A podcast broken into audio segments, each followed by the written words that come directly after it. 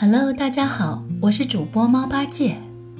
自从做了妈妈，我经常想，今后要带给娃什么样的幸福呢？最近啊，有点想明白了，记录下来和大家分享。小婴儿时代的幸福是饿了有奶奶吃，可以得到妈妈的及时回应和妈妈温柔的陪伴陪玩。断奶之后的幸福是。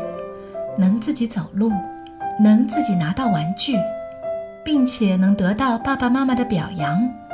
在 Terrible Two, Horrible Three 的阶段，娃经常会表现出令大人崩溃的举止。这个时候啊，爸爸妈妈不要动不动就发火，因为娃这个年龄阶段的哭是生理需求，而不是大人以为的无理取闹。上了幼儿园之后的幸福是。有和蔼可亲的老师，有玩得高兴的小伙伴，有好吃的饭菜。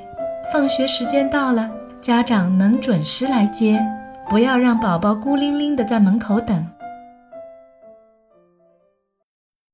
入学之后的幸福是，学校教的课都能听懂，作业会做，不惧怕考试，有良好的社交，每天早晨都是神清气爽的进校门。每天放学也都能愉快地哼着小曲儿回到家里。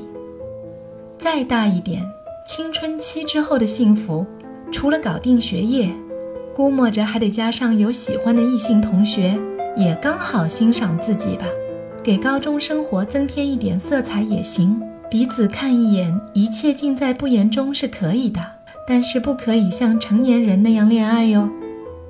真正长大以后，进入婚恋季节的幸福是找到彼此都合适的人，价值观接近很重要，生活习惯相似也很重要，要不然烧一顿饭都吃不到一起去，就寡然无味了。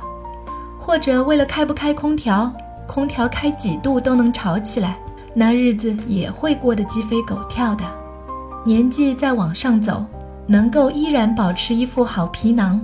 外在健美，内在健康，就算退休了也不无聊，有很多领域愿意去探索，这就是老年阶段的幸福吧。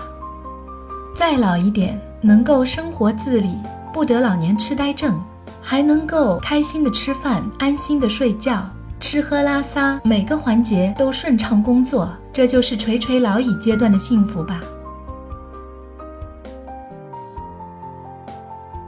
这就是我最近关于人生不同阶段的幸福的思考。好了，今天的分享就到这里，我们下期再聊。感谢您的收听，欢迎订阅，拜拜。